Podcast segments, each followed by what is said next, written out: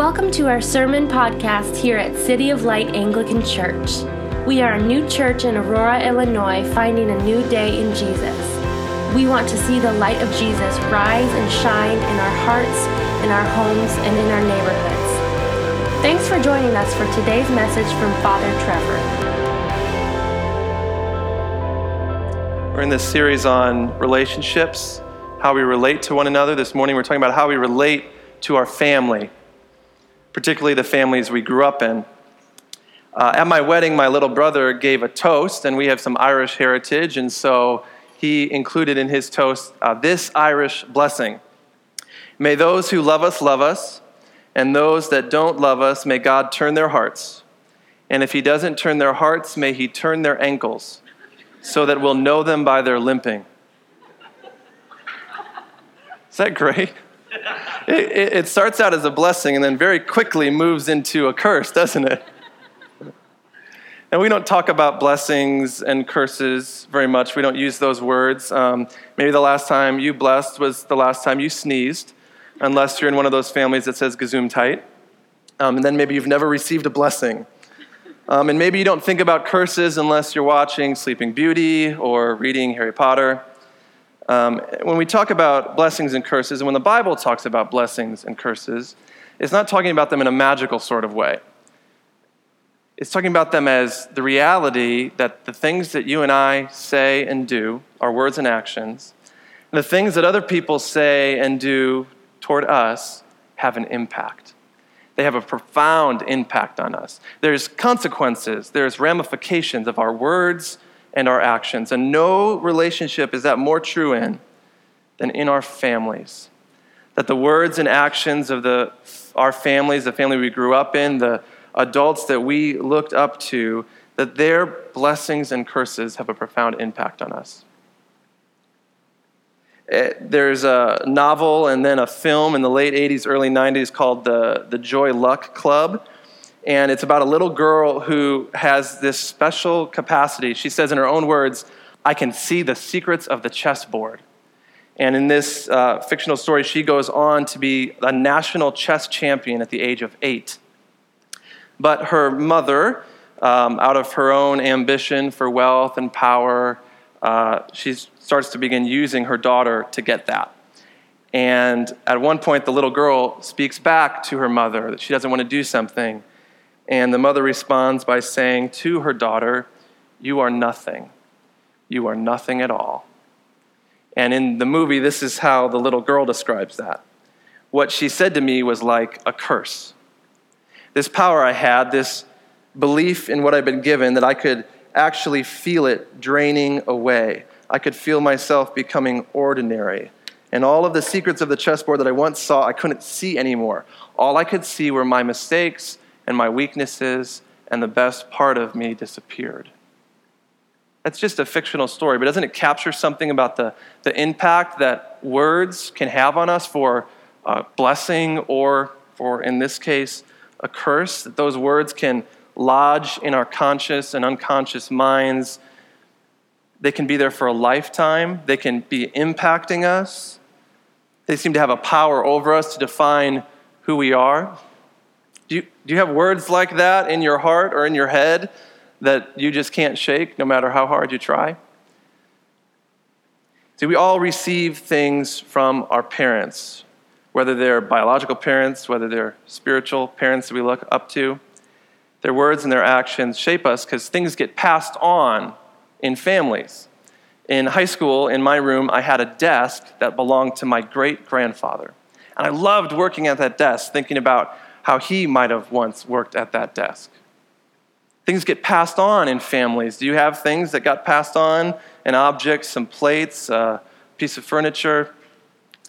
We also get biology passed on. We have our parents' DNA. We are from them, we're part of them.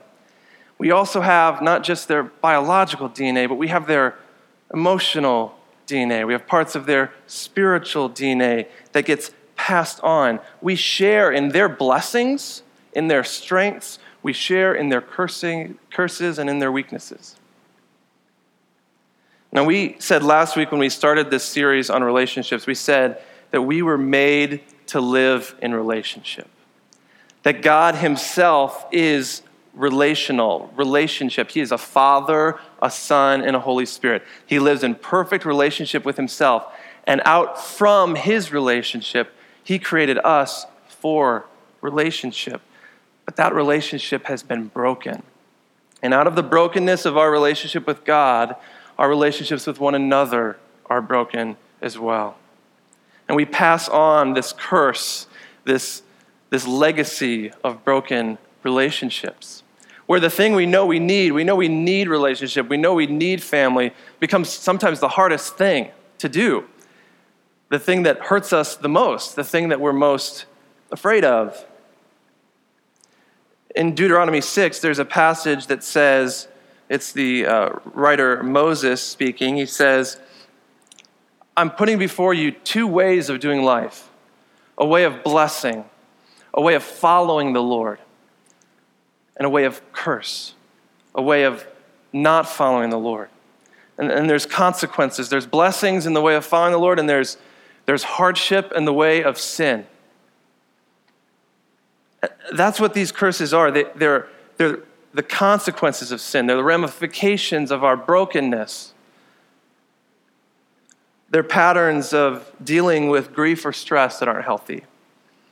They're physical and genetic struggles that are the results of generations of sin. There's sins that have been done against our bodies in abusive behavior.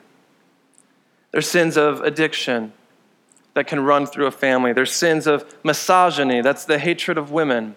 And we live in a culture and we live in a human condition with a propensity to use and abuse women. And that can be passed down in families. It can look like the inability to handle conflict well, grief that becomes decapacitating, families that have abandoned a member of the family, instances of idolatry where money or some other thing becomes the most important thing in the family and that gets handed down, or or curses of false religions, serving and worshiping other gods and in other religions. These things get passed down and they affect the families. And it's, it's just the accumulation of sin. It's your sin and it's my sin. It's the sins we do to one another. It's the sins our society does. We're all a part of it. There's no family that is untouched by the curse. You ever seen those movies that are like contagion movies? You know, something breaks out, someone gets bitten by the wrong monkey when they're visiting some country, and before you know it, everyone's either dead or a zombie. You've seen these movies? This is how sin is. And when you're in the house of other sinners, which we all are, you catch it. You're exposed to it. You're affected by it. We all live with the curse of sin in us and around us. And in our families, we receive from them both those blessings, the strengths that they give us, but we receive the curse as well. But the good news of the gospel and the good news of the person of God is that He invites us into His family, and in His family, His blessing breaks the curse. This is the good news of the gospel. In the family of God, those curses that we receive, those consequences of sin, that in God's family, those can be broken. That He will break them because God is, in His very nature, not a God of the curse, but a God of blessing. That is who He is. He's a God who wants to bless. And out of the blessing of his relationship as Father, Son, and Holy Spirit, he makes people, male and female. And the first thing God does when he has made man and woman in his own image, the very next phrase in Genesis 1 of the Bible says, and he blesses them. He made them out of his blessing and for his blessing. God is a God of blessing. And throughout Scripture, he he wants to bring His blessing to us. And when we had fallen away and walked away, He, from the very beginning, had a plan to restore us to his blessing, to free us from the curse. And that's what our passage this morning in Isaiah 61 is all about. It is all about Jesus coming to break the curse. Now, this part of Isaiah was written hundreds of years before Jesus was born. But in the power of God, we're told that it was written about what Jesus would do. And Jesus, in his first public message, he opens up the prophet Isaiah and he turns to this passage and he says, This is why I'm here. This is who I am. This is what I'm about. And he reads that the Spirit of the Lord God is upon me. This is Isaiah 61 1, if you'll turn there with me.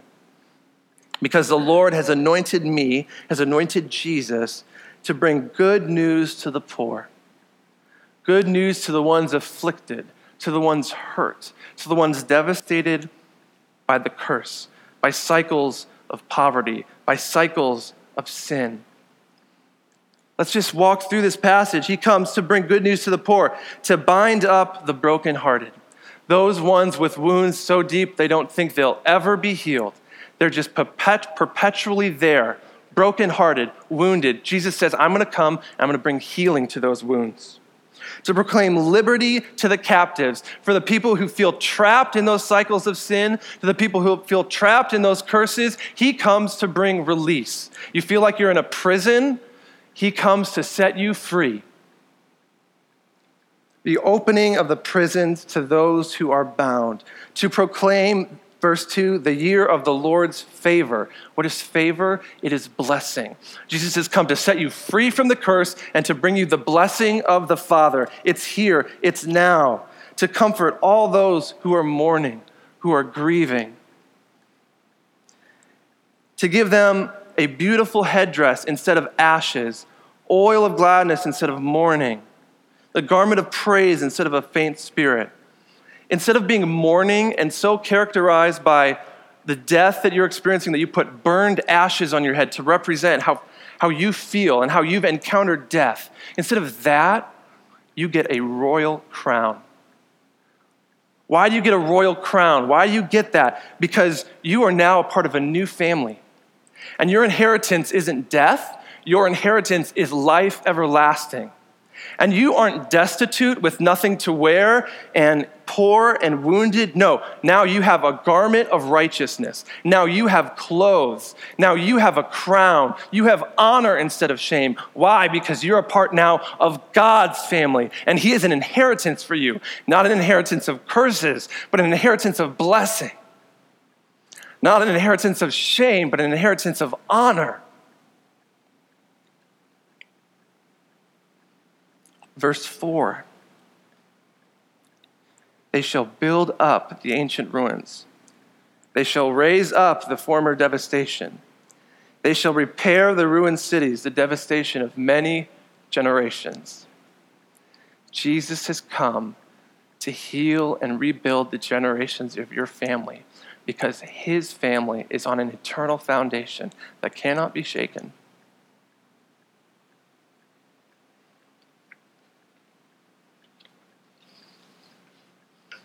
He comes to give you a future, a hope, a city. How does He do it? How does He turn your curse into blessing? How is that possible? It says in verse 2 of Isaiah 61 that it's the year of the Lord's favor, the day of the vengeance of our Lord. Why does God come with vengeance? because he hates the curse. He hates what it has done to his people. He hates the effect that sin has had on the world. And he comes with vengeance to get rid of it. And the way he does it, Galatians 3 tells us, is by becoming the curse for us. That it is Jesus who redeems us from the curse by becoming a curse for us, for is it written, Cursed is everyone who hanged on a tree. Jesus takes away our curse because he becomes that curse for us. He takes it all onto himself so that we don't have to carry it anymore. He is the one who becomes poor in Isaiah 61. He is the one who becomes brokenhearted. He is the one who becomes wounded, who becomes captive to the curses of sin as they're laid upon him on the cross. He is the one who takes on the vengeance of God Himself so that He can free us from the curse by taking on the curse. He trades His crown in glory for a crown of ashes. He trades His garment of righteousness for our sin. He's uprooted so we can be planted. He is devastated so we can be built up. Jesus takes on the curse for us. See, the curse is too strong for us. We can't carry it ourselves. But it's not too strong for Jesus. He died for it on the cross, but he did not stay dead. He was raised again to new life. And in that new life, he comes to us and says, See, the curse could not hold me. And in me, it won't hold you either. It's too strong for us, but it could never stop him he comes back in his resurrection to bring the year of the Lord's favor. So, your family had problems. My family has problems. The human family has problems. But Jesus comes back to say, There is a new day, there is freedom for the captive. And because of Jesus, God, our Father in heaven, can lay his hand on our heads and can offer us the blessing of heaven, the inheritance of heaven, in place of the curse of this world. And you see, it's a blessing that you could never earn. It's a blessing that you can never deserve. No amount of our own activity can rebuild the ruined walls can bind our own broken hearts. We can't rebuild our own families. We can't heal ourselves. We are too captive to the curse. But Jesus offers us his blessing. The blessing we could never earn through our own religious efforts, through the prayers we pray or the things we do. But he offers it to us freely as a gift. There's nothing we could ever do to earn his blessing. There's nothing he won't do to give you his blessing. Your life might look like that ruined city where there's been devastation for generations. He wants to bring you, verse 7, instead of your shame, a double blessing. A blessing on top of blessing. It says later in this chapter, in verse 9, that the children will be known as the ones who the Lord has blessed. See, the, the blessing of God is stronger than the curse of sin. I was talking about this idea with a friend. Well, I want to share a few different stories with you now. And um, because they're sensitive about families and about hurt, I want to just protect people, so I'm going to change the names of the people. So this friend, we'll call her Bonnie. I'm just kidding. no, um, th- not Bonnie. Um, this friend, we'll call her, uh, we'll call her Anne. Um, she, she told me, as we were talking about this, she's like, oh, this reminds me of my mom's family. Said my mom was one of five kids. Two died young of addictions.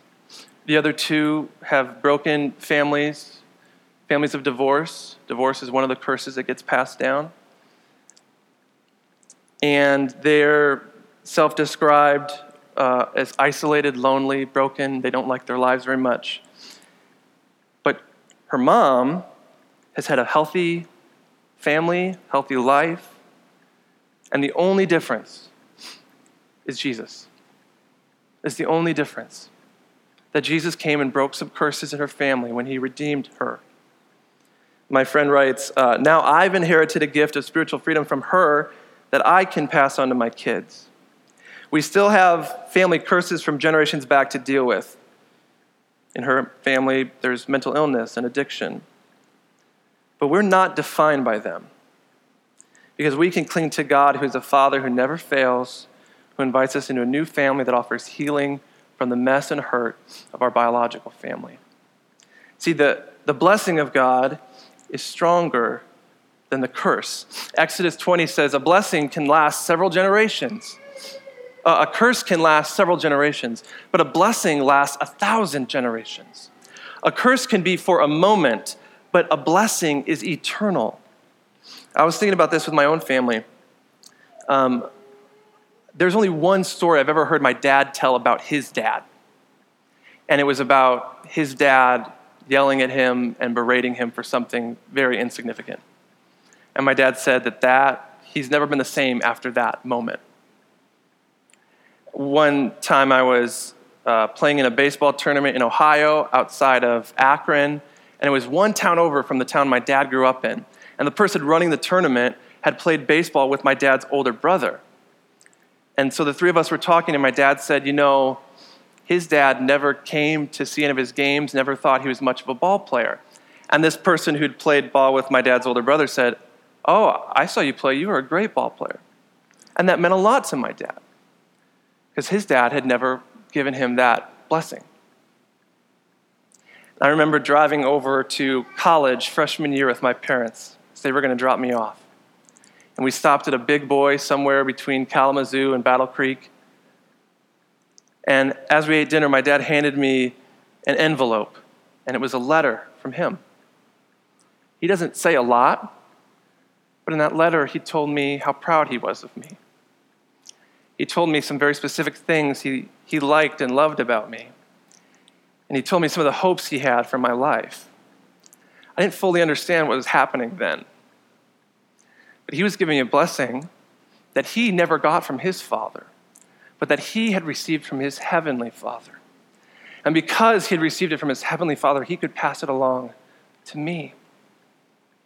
See, what my dad was doing that day, he was doing some curse breaking by the power of Jesus. See, a curse can last a few generations, but the blessing of God is forever. I just want to give you two tools, two really practical things that you could take away from today to invite the curse breaking power of the Lord Jesus into your life. Here's the first one bring it into the light.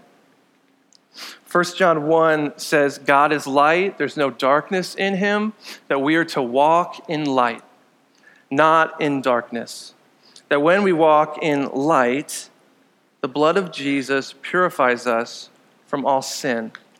So, what happens is so often our response to sin in our family, our response to curses, is to cover them up, is to hide them, is to put them in darkness, is to create a culture of shame and cover up. But in the darkness, sin just gets stronger. We think it's not there, but it's there. We're just not looking at it. See, it's, it's secrets that smuggle sin into the next generation. That's how it happens. Secrets smuggle sin into the next generation. And when we respond instead with the appropriate disclosing when necessary or confession when necessary of those sins, we bring them into the light. And we actually change what the story's about. Let me tell you what I mean. Um, a few years ago, one of our friends was studying uh, psychology, and she had to do a family tree of dysfunction. So she had to go back and interview every living family member and chart as many dysfunctions as they were willing to share with her as she could, so that she knew where she came from, psychologically speaking. I thought that sounded like a great idea. My grandma had just passed away, and as she had passed away, all these stories started to come out about her that I'd never heard. Stories of her life and her pain and her sin and the sins done against her. I hadn't heard them all until I went and started digging and asking. She had been cheated on for her entire marriage. So she had an affair. They got divorced. The person she was having an affair with got divorced, and they got married. That was my grandpa growing up. She tried to kill herself in the middle of all that. She never told us. No one ever talked about it, covered it up. I could see it now in hindsight, how it spread into that whole side of the family tree a, a culture of secrecy and shame. And as I often do when I'm trying to process things, I wrote a song about it. And we were getting ready to play a show, and I thought, I wonder if I should play this song. Would, would my grandma not have liked it if I sort of told her story? You know what I felt really strongly? See, she, in the midst of all that hard things, all of the sin done against her and all the sin that she did, she met Jesus. And she became the first person in my family tree to trust in the Lord. And so I know that she now is in heaven with him. And as we study in the book of Hebrews, she is a perfected saint around the throne of God. You know what her story is now? That despite the sin done against her and that despite the sin she did, that she is saved by the grace of Jesus and he has healed her and made her whole. And if she was here, and I know she's here in heaven this morning, you know what she's thinking? Praise the Lord because the theme of her story is not her shame and not her sin, but the grace of Jesus. And when we let sin come out of the dark and into the light, the theme of the story changes from shame and sin to grace and healing because Jesus' sacrifice is stronger than that shame. So bring it out into the light. Change the theme of the story my grandma missed out in this life of knowing the forgiveness and acceptance of the Lord and of her family and of the church. But she now is experiencing that. It might be that your children need to know about things in your family at age appropriate ways so that you can tell a story not of shame and secrecy, which is what will get told if you don't tell them a story of grace and healing. Number two need to reject the curse, not your parents, not your family members, and not yourself. A lot of times when we have hard stuff going on as a kid, we, we make a vow. We say, I will never be like that. I will never do that. I will never be a person like that. And that vow often causes us to, to actually reject our parents as people or the people that have hurt us as people, and that strains our relationship with them. But it also causes us to reject ourselves. Because you know what? You are your parents, half of each. And they've given you not just curses, but blessings. And so there's a process of discerning and naming what are the blessings that I've gotten from my parents that I can love and accept and receive from them, and what are the curses that I need to reject? Their sinful behavior or patterns or the sins that were done against them. I'm going to share a story from another friend. We'll call this friend uh, Celeste. She's been taking time writing lists of blessings and curses from her family. She says it's much easier to list the curses. But it's been particularly helpful in finding forgiveness for areas of sin in my life because I have sinful habits that are deeply rooted in my family's history. I've learned to ask God to show me what these are and to break these curses and to trust that He can. Here's an example she gives. One of the generational curses in my family is hateful hearts and words. We yell at each other and say such hateful things. I can't bear to think about both the words I've heard and the words I've said that hate is the norm. I've been taught how to do it, and I learned it, and I'm really good at it. And she talks about how the Lord has helped guide her through, and praying with others has helped guide her through. So that now, when she feels tempted to say something hateful, she says, Oh, yeah, I want to be hateful. That's what I was taught to do. But Jesus can take away that hate. Jesus has already paid for that hate on the cross. She also talks about some of the blessings that she's received from her family, how that helps her overcome some of the curses. See, because Jesus has broken the curse, we're invited into God's family to receive his blessing. Bonnie wrote an article about this idea of generational sin. I'm going to post it on social media after the sermon. Um, but one of the things she says is, I'm free of, I'm not free of baggage, but I'm free of the curse. In Jesus, you are free of the curse. And so I encourage you today, go home and with that trusted person, make that timeline, make that family tree. Name some of these things, some of these hurts and traumas and griefs. Bring them out into the light. Forgive, receive forgiveness invite the Lord into it to bring his healing. See, we, we inherit blessings and curses from our family, but we're part of God's family. His blessing as our Heavenly Father can break the power of those curses. Amen. Thanks for listening to this podcast from City of Light Anglican Church. We'd love to hear from you.